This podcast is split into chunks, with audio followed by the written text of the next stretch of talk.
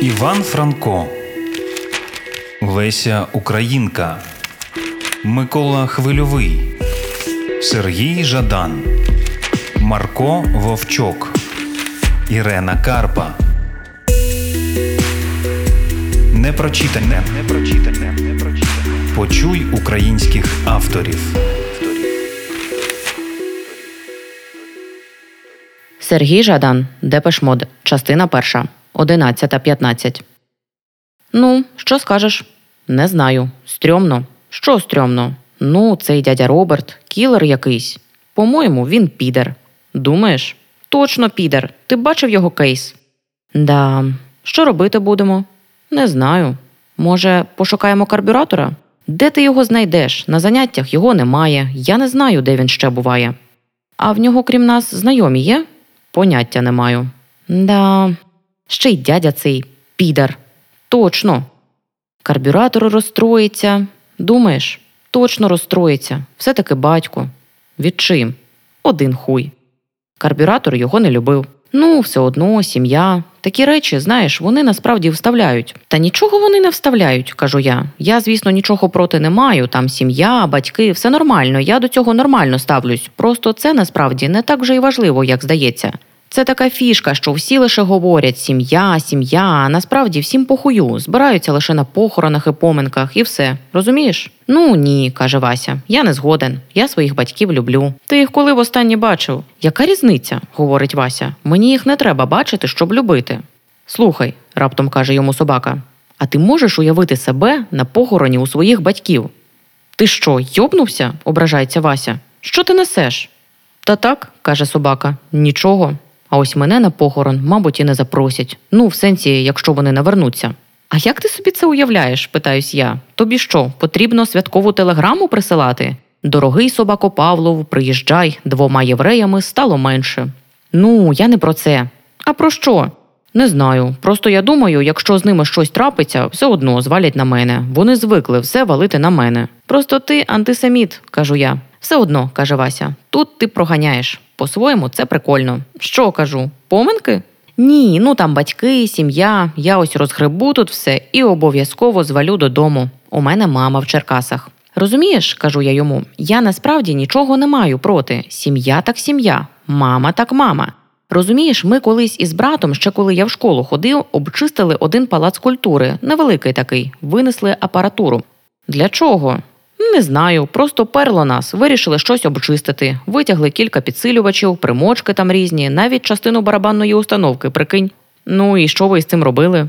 Продали в інший палац культури. Там навіть не питали, звідки це в нас, лохи. Ми, в принципі, дешево продали, тож питати було без понту. Продали, а потім пішли в магазин і накупили дисків. Дисків? Так, купу вінілу. Ще чувак, ну котрий все це продавав, мав під прилавком фірмовий депешмод. Прикинь, у них тоді щойно вийшов подвійний лайфовий альбом 101 називається. Ну, ми і викинули на нього купу бабок. Серйозно? Ну, а найприкольніше знаєш що? Що? Це було взагалі єдине, що ми з братом купили разом. 11.35. Срань. Що робити? Я б його і не шукав. Для чого це йому потрібно? І покійному, для чого це потрібно? Він йому і живому не сильно потрібен був, а тепер таки взагалі. Він тепер десь по дорозі в свою валгалу дибає крізь космічний морок на своїй єдиній нозі, і лише янголи, стоячи вздовж дороги, салютують йому, беручи під козирок і оголюючи обірвані в боях верхні кінцівки. Покійний, безперечно, має потрапити в рай для інвалідів. Має ж там бути якесь розділення. Не запускають же їх усіх через одні ворота. Хоча Звідки мені знати? Справді, звідки мені знати? Може, якраз худі цибаті янголи в есесівських шоломах зі шмайсерами на переваги збирають і здорових, і інвалідів перед величезною осяйною брамою, на якій шрифтом Родченка написано Робота робить вільною. Збирають всіх докупи, хто намагається втекти, того просто пристрелюють і витягують сусідні хмари. Нарешті виходить святий Петро, такий собі Буратіно із великим золотим ключем, відчиняє браму, і янголи починають заганяти туди масовку, заштовхують їх, і вже там, у внутрішньому дворику довбаного раю, ділять на колони і ведуть різними дорогами, кожна з яких, проте, неодмінно закінчується великою газовою камерою. Тож чувак має ще дві доби часу, аби дійти до своєї кінцевої і стати навіки в депо, здавши зброю янголам і отримавши від них великий залізний хрест за героїзм на східному фронті. Те, що він добровільно вивалив своє місковиння на кухонну підлогу, ні про що не свідчить. Бувають в житті такі моменти, коли найвищою чеснотою і найбільшим моральним вчинком є звільнити оточуючих від своєї присутності. Такі речі розуміти треба. Щоправда, є один район, якраз за новим цирком від ріки і до самої залізниці квадратні кілометри непролазного приватного сектору, відразу за яким починаються заводи, так би мовити, старі фабричні передмістя. Влітку там взагалі на вулицях нікого не зустрінеш. Де вони всі діваються, я не знаю, але можна годинами лазити по піску і щебеню і нікого не зустріти. Я вже мовчу, що там робиться взимку. Я до чого веду? Там живе наш друг Чапай. Він мешкає в майстерні при заводі, який виготовляє спорядження для шахтарів. У сенсі не відбійні молотки, а там різні лампи, ліхтарі, ну і так далі. Що там може знадобитись шахтарям під настрій?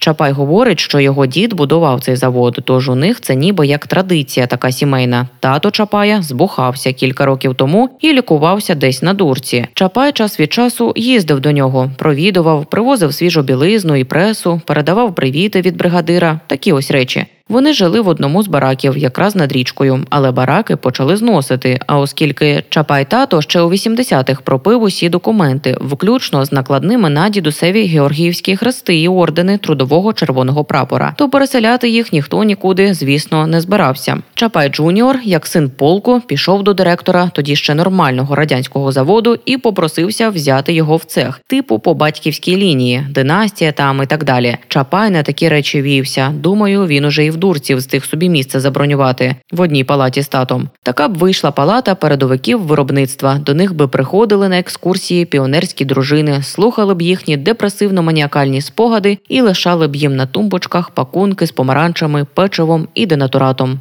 Представники сильних професій мають помирати красиво. Це лише різна інтелігентська шлоєбень може захлинатись у помиях і мучатись від геморою. А справжні чоловіки, котрі стискають у своїх правицях, що там вони стискають у своїх правицях, ось котрі стискають у своїх правицях важелі від основних механізмів цього життя. Вони мають згорати на виробництві, героїчно падати на гарячі долівки ливарних цехів, обриваючи власний робочий стаж, помирати від білої гарячки і перепою від різного там побутового травматизму, якщо білу гарячку можна вважати побутовим травматизмом. Знову ж таки, до чого я все це говорю? Директор погодився взяти його на роботу. Вони щось там виправили в його документах, оскільки Чапай школу ще не закінчив і робити цього не збирався. Директор просто забрав його в цех і все, дозволив йому жити в одній з майстерень, власне, в каптьорці на промаслених робах, і сказав ні про що не турбуватись. Директор у них типу теж був з династії, якщо можна собі уявити династію червоних директорів. Хоча чому би ні? Завод на той час почав здавати позиції на ринку виробництва шахтарських аксесуарів, чи як це назвати. Ну себто там і ринку як такого не було. Вони вважались єдиним профільним підприємством у республіці. Завод розвалювався, як і все в країні. Що можна було вкрасти, директор вкрав. Що не можна було, зіпсував. Коротше, діяв за старими інструкціями з цивільної оборони і, передбачаючи наступ підступного, хоч і невидимого ворога, станки, водогін і радіорубку про всяк випадок підірвав. Не в прямому сенсі, звісно, щось там і далі працювало. Кілька майстерень, плюс автопарк якось і далі крутились. Проте загальний ентузіазм зник, і робітники розповзлись по приватному сектору. А Чапай з директором залишились. Згодом директор попустився і вирішив реанімувати бодай частково своє ексклюзивне дітище. Очевидно, привиди померлих червоних директорів прилітали до нього ночами і розмахували перед очима шахтарськими лампами, не даючи старому спати. Тож він знову почав робити бізнес. Знайшов якихось інвесторів, щось вони там таки запустили на ринок по новій, і, хоч більшість заводської території і далі лежала в гівні та руїні, загальне враження було таке, що завод працює. І власне я все це говорю до того, що Чапай і далі жив у своїй майстерні, відбив собі дві кімнатки, працював автослюсарем, шабашив наліво і направо. Директор його навіть любив. Ну в сенсі як спеціаліста. Ще Чапай, оскільки часу в нього було більш ніж достатньо, водився з панками на районі і мав справжній самогонний апарат, котрий він змонтував за схемами з уламків якоїсь оборонки, зібраної ним по цехах і майстернях. Навіть знак якості до нього прикрутив. Вся ця диявольська машина сяяла нікелем, міддю і засекреченим авіаційним дюралюмінієм. Директор не мав нічого проти. Хай говорив він, хай займається, якщо воно душа лежить до техніки. Він, здається, не зовсім розумів, що саме там переганяє по колбах Чапай, але блиск нікелевих змійовиків його заспокоював, тим більше, що за електрику Чапай платив сам. Тут головне вміти рахувати трудову копійку. Там профспілки, самоокупність, державні дотації. Ніколи цієї хуйні не розумів. І ось чому я все це говорю. Десь через панків, котрі купували в Чапая свої наркомівські 100 грамів, з ним познайомився Саша Карбюратор. Саша не був панком. Більше того, він панків не любив. Він любив техніку. Ну я говорив уже, здається, про це. І там якось дивно вийшло, хто кого з ким познайомив, у кого там була двоюрідна сестра, хто з ким переспав, і кому потім за це зламали два ребра. Але так вийшло, що вони познайомились Саша і Чапай. І Саша інколи заходив до Чапая в майстерню, дивився на блискучі запітнілі від перегонки труби змійовика, розбирав разом із Чапаєм схеми станків, пив із літрової кружки ще не настояну брагу. Ну, одне слово, це було його в сенсі не брага. А ось все це станки, змійовики, важка і машинна промисловість. Карбюратору цього не вистачало. А в Чапая цього гівна був цілий завод, плюс околиці. Тому, якщо нашого карбюратора і можна десь зараз знайти, то хіба що там, в заводських майстернях, ось що я думаю, і викладаю все це своїм друзям. Так, справді не так вже й багато місць, де нашого брата можуть пустити. Ось карбюратор одне таке місце точно мав, і ми повільно збираємось і вже виходимо, і раптом вже на виході натрапляємо на какао. Какао стоїть перед під'їздом, весь якийсь обмяклий, запухлий, бачить нас. О, говорить, привіт, ви куди? Ми, говорить Вася, по справах, тож вали спати. Можна я з вами? питається какао, витираючи під рукавом піджака. Мудак товстий. Давай, давай, каже різко Вася, спати. Я не хочу спати, проситься й далі какао. Візьміть мене з собою.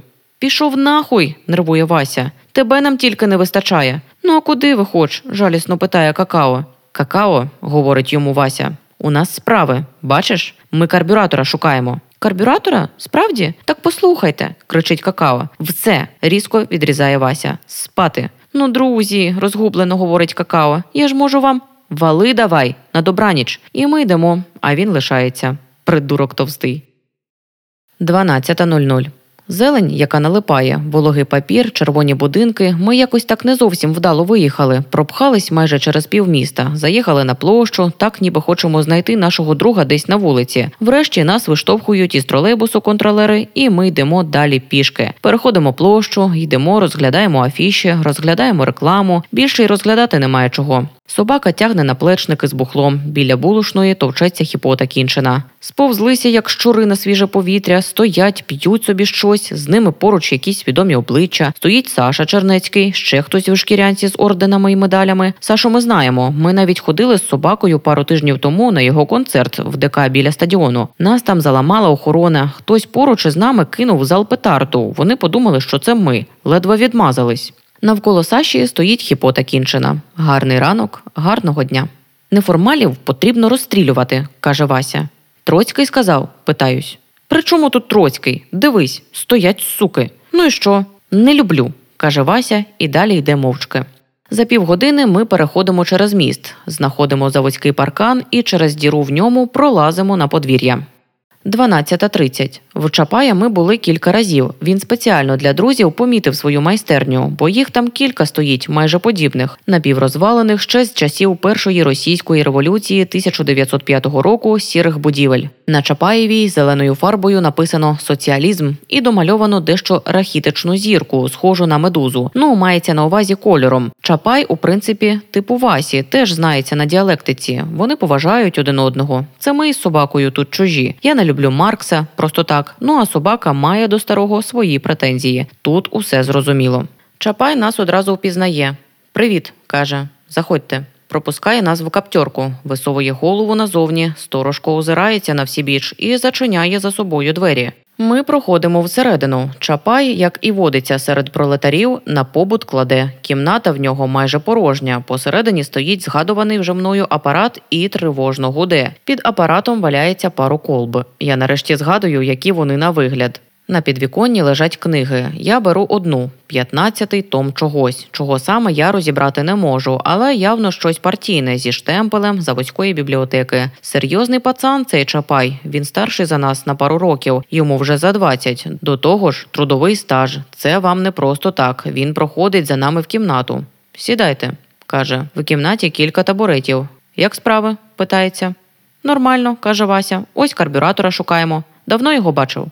Давно, каже Чапай. Сідає на табурет, закидає ногу на ногу і закурює біломор. Чапай худий і зосереджений. На нас він уваги майже не звертає. Сидить собі нога на ногу, читає якусь партійну пропаганду. На ньому стара майка, кеди і спортивні штани. До того ж, він носить окуляри. Серед наших знайомих не так багато людей, які носять окуляри. Хоча, може, це він для понту, не знаю. А де він може бути, не знаєш? питаюсь я. Не знаю. Він тобі нічого не казав? Не казав. Хуйово, кажу я. В нього батько загинув. Від чим? поправляє мене собака. Чапай мовчить. А він у тебе речей своїх не забував? питаюсь далі. Не забував. Так можна говорити без кінця. Він мантрами якимись говорить, начитався Енгельса і не сприймає нормальної інформації. Ці нові комуністи у них свій поморочений дзен. Так ось просто і не в'їдеш, а в'їдеш не виїдеш. Будеш пробуксовувати в глибокій розйобаній колії марксизму, ленінізму, не розуміючи, що до чого. Щось читаєш? раптом питає в нього Вася. Та так, відповідає Чапай. Підкинули тут пару книг. Перечитую. Угу, каже Вася, все-таки вони однодумці, ми тут намагаємось не заважати. Можна ми його в тебе почекаємо? Можна. У нас бухло є. У мене теж, показує Чапай на свій апарат. Тільки я не п'ю. Що так? Трипер. Справді? Я кладу книгу назад на підвіконня. Де ж це ти? Да прямо тут, на заводі, спокійно відказує Чапай. На заводі? Ага. Що, прямо в цеху? Ага. У вас же тут одні мужики. Ну, Хто ж це тебе? питаюсь. Себто, вибач, кого це ти? Що кого? не розуміє Чапай. Ну, говорю, ти знаєш, від кого це в тебе? А, каже Чапай, ні від кого. У мене побутовий трипер. Як побутовий? Так, побутовий. Я ж не трахаюся взагалі. Просто секунд вантажили, ось і підхопив. Ясно кажу. Ви, марксисти, просто як янголи, не трахаєтесь, не п'єте. Секунд вантажите, додає собака. Слухайте, говорить Чапай, очевидно, щоб перевести тему. А у вас бабки є? А що? насторожується Вася. Можемо з'їздити до ромів, взяти драпу. Посидимо, почекаємо вашого карбюратора, а то так без пантів сидіти. Я ж не п'ю. Ну, каже Вася, можна і з'їздити. Думаєш, він з'явиться? Хто його знає, каже Чапай. Може, з'явиться, може ні. Вам, до речі, шмотки не потрібні? Там джинси, кросівки. Правда, й секунду. 14.00. За таксівку погоджується башляти Вася. Він, схоже, в кінець обламався робити бізнес на водярі. Не такий він, очевидно, чоловік, не може робити гроші на святому. Тому ми виходимо за Чапаєм. Чапай, Вася і я. Собаку лишаємо біля апарату, типу підтримувати вогнище, щоб він вартував і час від часу підставляв під змійовик нову колбу. Чапай показав йому як, але строго наказав із колби не пити, мовляв, не гігієнічно. Ти б мовчав уже, каже йому собака, трипероносець хрінів. Вони заводяться, але ми їх розтягуємо. Вірніше, ми витягуємо чапая на вулицю, а там він і сам попускається, бо ж трипер в нього і справді є. Що тут заперечиш? В принципі, в цьому районі таксі не водяться. Тут водяться екскаватори, та й то рідко. Тому ми пиздячимо аж до цирку. Біля цирку порожньо, крізь сірі плити проростає трава. Гарне літо здається. Щоб карбюратора на поминки відправити, взагалі було б здорово. Чапай ловить машину, водії стрьомаються його синіх спортивних штанів, ніхто не зупиняється. Врешті він таки спиняє щось там, і ми впихаємось всередину і їдемо до ромів, об'їжджаючи райдужні калюжі. 14.40. Роми живуть на іншому кінці міста, за іншою річкою. В них там ціле поселення. Харківські роми по-своєму втілили в життя давню ромську мрію про священний ромський мегаполіс. Вони не стали особливо задрочуватись і там, не знаю, воювати за незалежність, відбивати території, правити кордони. Просто заселились масово, але разом з тим компактно понад річкою. Окопались як могли і фактично розчинились у ворожій східній столиці. Таке примарне місто сонця в них вийшло. Місто в місті, можна сказати. Через їхній район пролягали цивільні трамвайні маршрути, і навіть поруч тяглась гілка метро. Але насправді, крім ромів, у цьому районі майже ніхто не жив. Тож, якщо ти сюди потрапляв, хоча чого б ти сюди потрапляв, і не знав, де ти знаходишся, ти міг би лише дивуватись із такої кількості ромів на вулицях. Себто не те, щоб їх на вулицях справді було дуже багато, просто там, крім них, на вулицях немає нікого. Тож ти відразу помічав, що тут щось не так, але не міг зрозуміти, що саме. Роми жили дружньо і в місті окопались надовго, будували міцні невисокі будинки із білої цегли, і з цієї самої цегли обкладали навколо будинків паркани.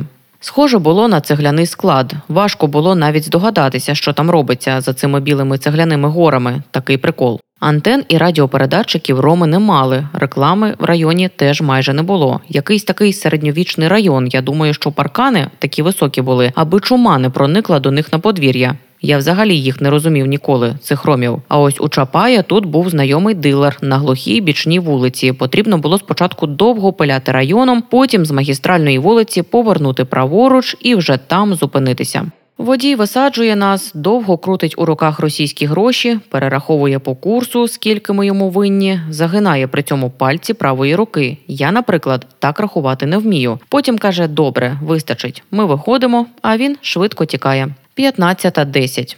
І ось ми стоїмо серед пагорбів білої цегли, дерев майже немає. Вогка земля під ногами, з під парканів б'ється ядуча трава. Вгорі за хмарами час від часу з'являється сонце, і жодного тобі рома навколо. Треба ж так, думаю, живуть собі люди без антен, без передатчиків, без радянської влади, навіть без номерів на будинках. Цікаво, як Чапай знайде свого дилера. Але Чапай добре орієнтується в таких умовах. Він поправляє окуляри, щось там собі винюхує і, врешті, каже: це тут знайшов. Ми підходимо до іржавих воріт, і Чапай починає бити кулаками по іржавій набухлій поверхні, принагідно розповідаючи, що дилер його Юрік, по-своєму прикольний мужик. Він десь тут і народився. Щоправда, був неблагополучним ромом. Після школи пішов робити кар'єру по партійній лінії, і роми його прокляли, надавали попиці і вигнали з району. Хоч він і сам би звідти звалив, оскільки йому дали гарну квартиру в центрі. Він працював у київському, здається, райкомі, займався культурою. Хоча яка там культура в київському то райкомі?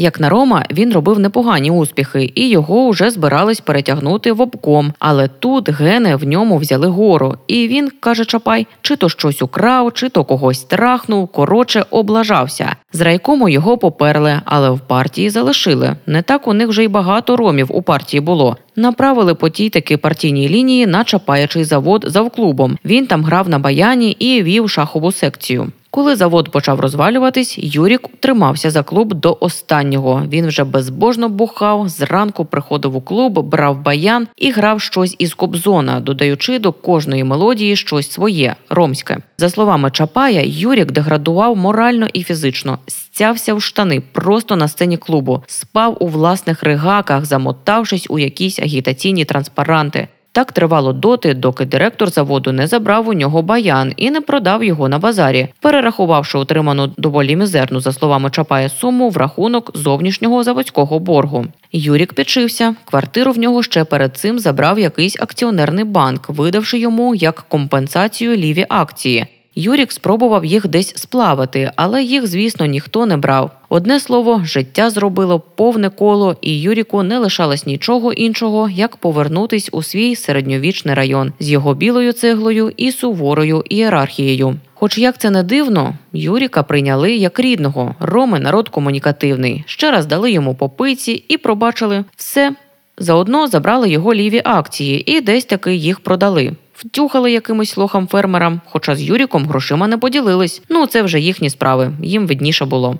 Юрік спокійно зажив в одному з цегляних будинків за білим цегляним парканом. У центр більше не потикався, навіть хотів одружитись, але не знайшов дружини. Очевидно, їхні середньовічні закони забороняли їм виходити заміж за комуністів. Добре, що його взагалі на багатті не спалили. Він потроху включився в життя громади. Спочатку торгував жуйками в кіоску, потім пішов угору і почав торгувати водярою в магазині. Потім по висхідній перейшов на драп. і вже просто сидів удома. Кому треба, продавав цілюще зілля, кому не треба, того посилав нахуй і стріляв із берданки з поза цегляного паркану, піднявши міст і затопивши рови водою. Чапая він пам'ятав ще по роботі в клубі. Чапай був постійним клієнтом, хоча він нам чогось явно не договорював. Принаймні, мені так здалось. Ось. 15.15. За якихось хвилин п'ять ворота скриплять і з'являється голова дилера. Юрік не схожий на Рома. У всякому випадку я собі ромів інакшими зазвичай уявляв. Я, звичайно, не очікував, що вийде чувак у червоній сорочці, у крупну горошину із фанерною гітарою в руках. Ну але щось же нам у школі про ромів розповідали чи як. А тут виходить якийсь худий альбінос в сірому поношеному костюмі із більмом на лівому оці, недовірливо нас оглядає. Вони щось із Чапаєм починають шепотітись, приглядатись, ледь не обнюхувати один одного. Врешті дилер махає нам рукою, і ми йдемо за ним. Мені цікаво, що може бути за бійницями: гармати, алебарди, знаряддя тортур, але все спокійно. На подвір'ї стоїть невеликий сарайчик із білої цегли. Біля ганку собача буда. Теж із білої цегли. В буді лежать кури. Одна залізла на буду і стоїть там. О, кури, думаю я. Власне, це і все, що я думаю. І ми заходимо в дім. В кімнаті стоїть стіл, і більше немає нічого. Стіни голі. На одній, щоправда, висить дорогий килим, прихоячений по краях цвяхами. Цвяхи добре видно, нічого так, нормальні, хороші цвяхи. Юрік говорить нам почекати тут і, зблискуючи більмом, виходить до сусідньої кімнати. Чапай чомусь нервує, хоча показує нам, що все гаразд, зараз візьмемо. Я розглядаю цвяхи в килимі і раптом бачу на підвіконні велику рибину. Навіть не знаю, що за рибина. Я їх ніколи не міг розрізнити. Ну там риби, жаби і все.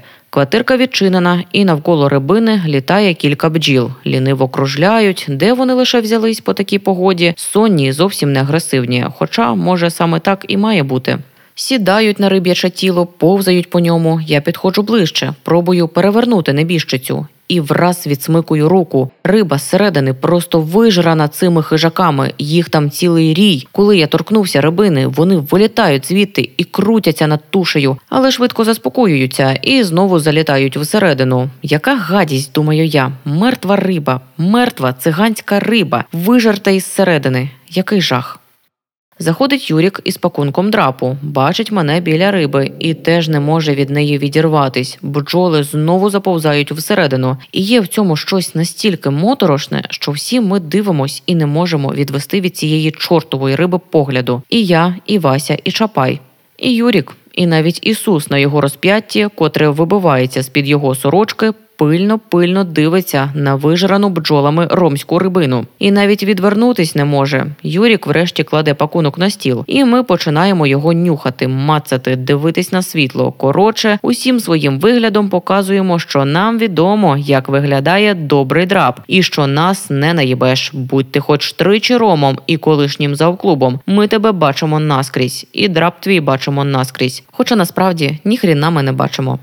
Вася дістає пачку грошей, відраховує. Юрік свердлить його своїм бельмом. Ісус дивиться пильно-пильно. Юрік скаржиться, що матиме проблеми з рублями. Це ж по курсу треба рахувати. Невідомо, що там із баксом. Із баксом все нормально, каже Вася. Бакс стоїть. Хуй у тебе стоїть, каже йому Юрік, але гроші бере. І виводить нас на вулицю. Я ще чую, як бджоли тихо перебирають лапками в риб'ячому череві. Хоча, може, це мені лише здається. На вулиці Юрік холодно з нами прощається. Ми відходимо з десяток метрів. Юрік і далі стоїть на воротях, не заходячи в двір. І тут, нарешті, Чапай видає. Він раптом зупиняється. Стривайте, каже нам. Можемо його взяти на понт. Ти що? говорю я. Для чого? Він там все одно сам. Ви ж бачили, нічого не зробить. Перестань, лякається Вася. Пішли звідси, все ж нормально. Та ладно, говорить Чапай, не стіть. Зараз я його розведу. Він дістає пакунок із драпом, щось у ньому длубається, так ніби перевіряє, соває назад до кишені, повертається і йде до Юріка. За кілька метрів до нього зупиняється і кричить: А драп то в тебе гівно. Ой, блядь, думаю я, блядь. Гівно, повторює Чапай впевненіше. І тут Юрік раптом зривається і зникає в дворі. Ми не знаємо, що робити. Ну, себто ми з Васею комуністом. Тільки не чапай. Той, схоже, в курсі, що на нього чекає. Видно, він уже не вперше так бере на понт свого дилера, тому він швидко повертається і кричить нам: рвемо звідси. І ми справді рвемо. І слід сказати не даремно, тому що ворота за нами знову відчиняються. І звідти вистрибує Юрік із берданкою, і з очей його сипляться іскри, навіть із того, що з більмом теж сипляться, хоч і не так сильно. Ми біжимо, нам головне дотягнути дорогу, а там уже і цивілізація, трамваї, метро, такі сякі нормальні стосунки між людьми. Натомість, за нашими спинами, Юрік із Барданкою і його середньовічний замок з курами і бджолами-кілерами. Нам є від чого тікати, і ми вже викладаємось. Васі гірше, він без паска, тримається руками за джинси, аби не загубити їх. Юрік натомість зводить курки і палить в небо над нашими головами. Раз, потім вдруге. В нас він, слава Богу, навіть не цілиться, а то ще невідомо, чим би все це скінчилось. Він палить в небо і весело сміється. Я це досить добре чую, вже повертаючи за білий цегляний ріг.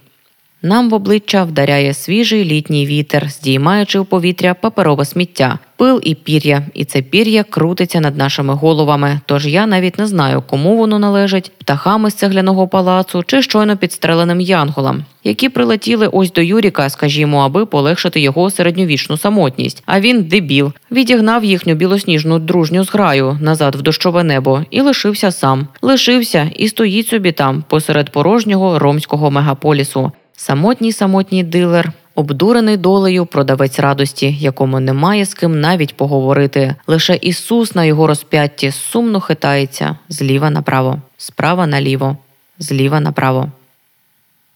17.00, 20.00.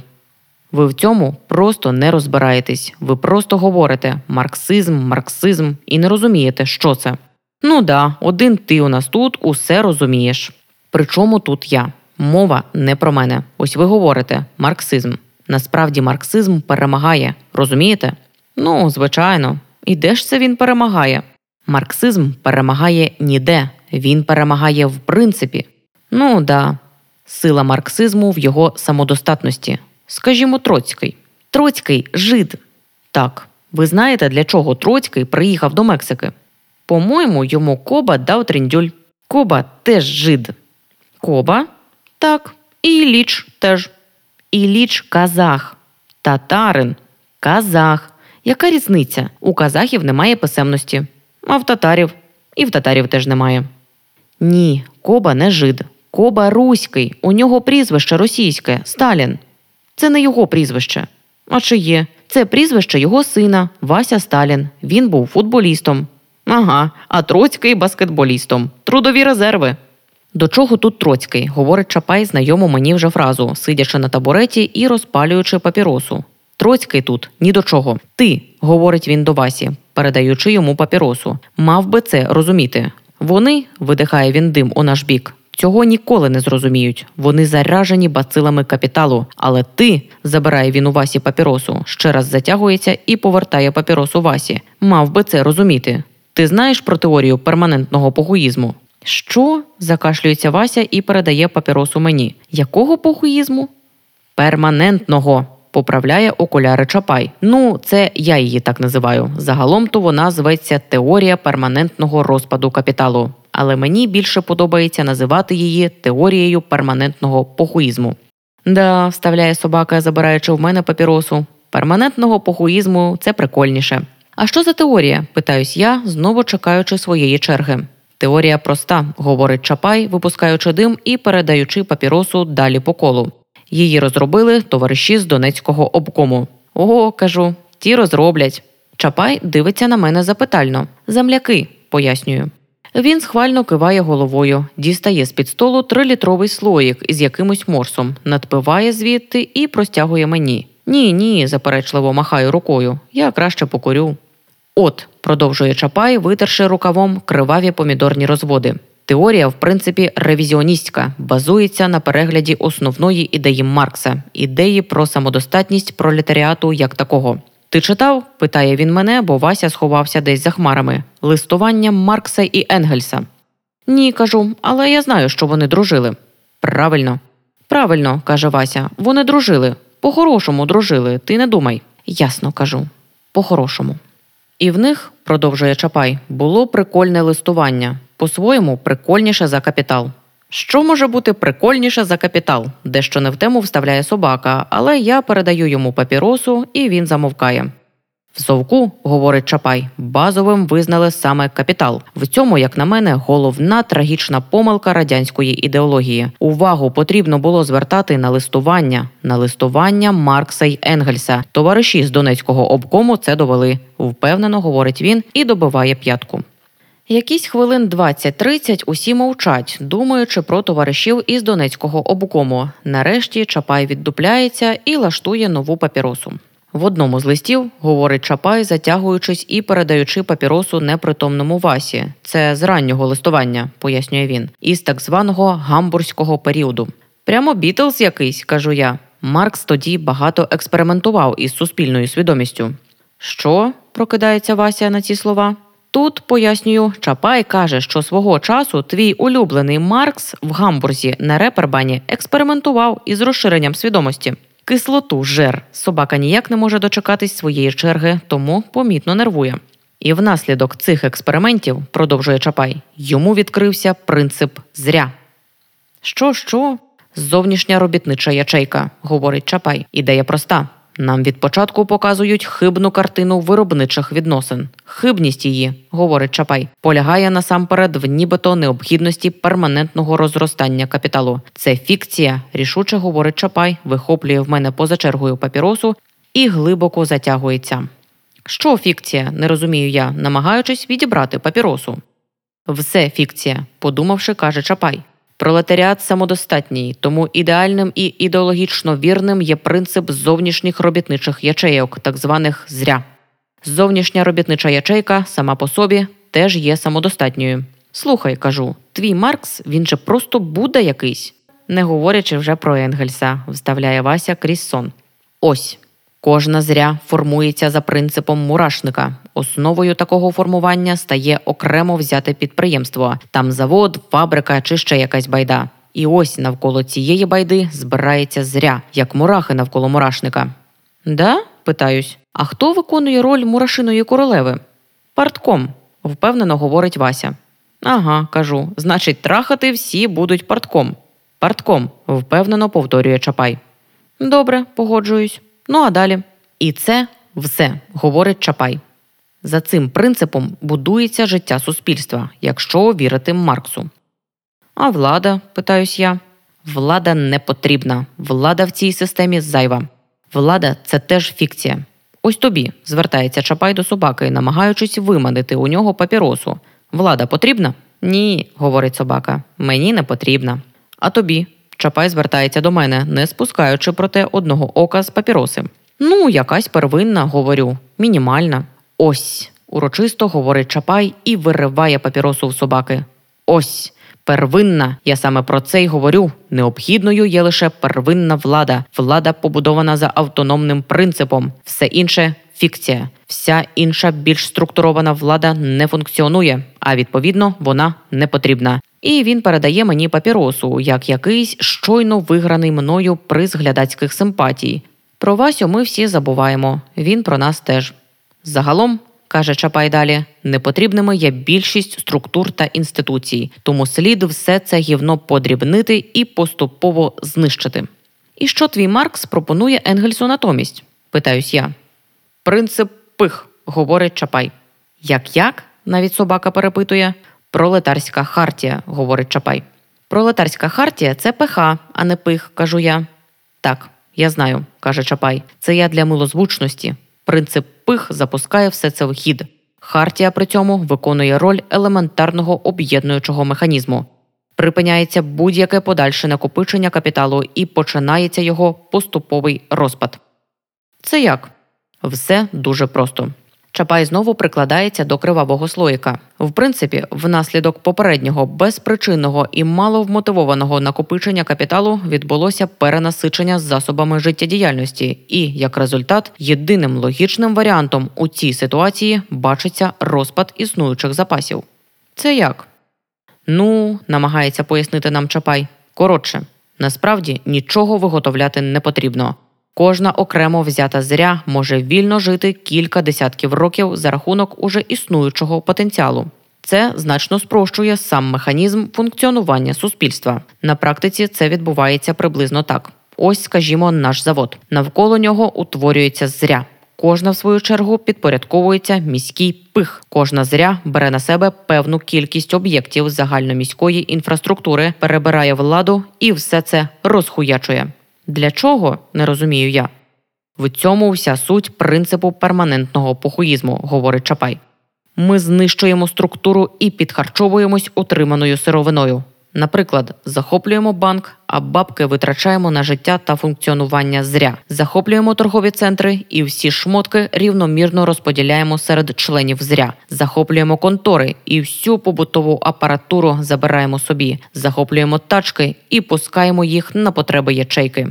Захоплюєте ферму і роздаєте всім по корові. Раптом вставляє собака. Так, говорить Чапай. Так, одне слово, товариші з Донецького обкому підвели під усе це економічну основу. Перерахували все, зробили серйозні моніторингові опитування. Чапай дістає якісь шитки і махає ними в повітрі. Виходить так, що існуюча суспільна інфраструктура, вся теперішня база капіталу здатна прогодувати себе саму як мінімум протягом найближчих 67 років. А потім, ну що потім? розгублюється Чапай. Потім щось придумається. Теорія, в принципі, нова, ще не апробована на практиці. В неї реально внести якісь корективи. Але загалом, повторює він, не слід заморочуватись на подальшому нарощенні виробництва. Навпаки, виробництво слід максимально скоротити, законсервувати одне слово, а природні ресурси максимально економити, оскільки на найближчі 67 років вистачить і того, що вже є. Прикольно кажу. Мені особливо про торгові центри сподобалось. І про ферми, кажу я собаці. Так, погоджується Чапай. Ідея дуже правильна, головне справедлива, без всіляких там капіталістичних найобок. Почекай, кажу я. Але як цей твій пих зможе все контролювати? Адже існує купа речей, котрі все одно вимагають централізації. Наприклад, запитує Чапай. Ну, я не знаю, транспорт там, наприклад, метро. При чому тут метро? Ну, не знаю, відступаю я, але скажімо, авіакомпанії, як твій пих їх контролюватиме? Авіакомпаній не буде. Як це не буде? дивуюсь. А як же народ літатиме? А навіщо йому літати? Яка з цього реальна користь? Ось ти, давить він на собаку. Літав коли-небудь літаком? Ні, говорить собака. Я на трамваях в основному. Ось, говорить Чапай. І так більшість населення. Авіалінії, аеропорти, стюардеси це фікція. Насправді в цьому немає реальної потреби. Розумієш? Потрібно залишити тільки те, в чому є реальна потреба. Добре кажу. А армія? В армії теж немає реальної потреби. Яка користь від армії? Армія створена лише для того, аби виправдовувати в наших очах доцільність свого існування. Для цього час від часу організовуються війни, бомбардування, революції. Працює оборонний комплекс, накопичується науково-технічний потенціал, створюється система пропаганди, але реальної потреби в цьому немає. Якщо армію розпустити, суспільство і далі буде нормально функціонувати. Розумієш? Отже, в ній просто немає потреби. Добре, знову кажу я. А органи? Що? надпиває Чапай зі своєї кривавої банки. Ну, внутрішні органи, міліція, поліція, ГБ, ЦРУ, я не знаю, це що, теж фікція? Так, це теж фікція. ГБ фікція? Фікція. Точно? Абсолютно. Мені це подобається, кажу я. Ось ти коли-небудь, продовжує Чапай терзати собаку. Стискався з КГБ. Так, несподівано говорить собака. До нас колись у школу, я вже вчився в 10-му, приходив ГБшник, розповідав про роботу, агітацію розвів, щось про президента говорив. І що? Нічого. Мені, в принципі, сподобалось. Я до нього потім в коридорі підійшов, кажу, командір, а до вас на роботу влаштуватись можна? Він мене послав. Каже, у тебе з рота сильно смердить, щоб у ГБ служити. Ну і все. Ось, бачиш, повчально каже йому Чапай. Всі силові структури працюють виключно на підтримку власної життєдіяльності. Вони нічого не виробляють, від них немає користі. Якщо завтра ГБ закрити, не зміниться нічого. Нічого не зміниться, якщо відкрити чи закрити кордони. Якщо розпустити дипломатів, запросто можна жити без зовнішньої політики. Без внутрішньої, в принципі, теж можна жити без адмінресурсу. Разом зі зникненням адмінресурсу зникають усі ті проблеми, для вирішення яких він створений. Непотрібні контори, ЖЕКи, управління, адміністрації. Відповідно, не потрібна жодна документація. І навпаки, зря контролюють весь той мінімальний виробничий процес, котрий аж на цілих 67 років забезпечує життєдіяльність суспільства. Все інше від лукавого. Переможно говорить Чапай і передає мені нову папіросу. Але я вже пірнаю вслід за другом Васею і бачу, як Вася занурюється все глибше і глибше, відштовхуючись від важкої синьої води руками і ногами, і я бачу перед собою лише стоптані підошви його старих кросівок, за якими я й пливу, і чую вже звідти. Життя це як космічна ракета, і якщо ти заліз до неї, то сиди і нічого не чіпай. Просто будь готовий до того, що життя твоє круто зміниться. В кожному разі дітей у тебе точно не буде, та й загалом нормального сексу. Це ти мусиш із самого початку враховувати або секс, або космос. І тут є з чого вибирати. Тому що насправді жодне трахання в світі, хай навіть найбільш підривне трахання, не варте того великого і прекрасного, що відкривається тобі з ілюмінатора твоєї бляшаної ракети. Деякі краєвиди в цьому житті, деякі ландшафти варті того, аби за них заплатити найдорожчим, що в тебе є, себто ерекцією. Але щоби зрозуміти це, потрібно бути щонайменше космонавтом. Ну на крайняк ангелом, що в умовах розпаду капіталу однофігственно. Я не розумію, кажу я крізь сон, чому все-таки перманентний похуїзм? А тому, говорить Чапай і щасливо посміхається до мене з поза трансгалактичних променів, що все похую.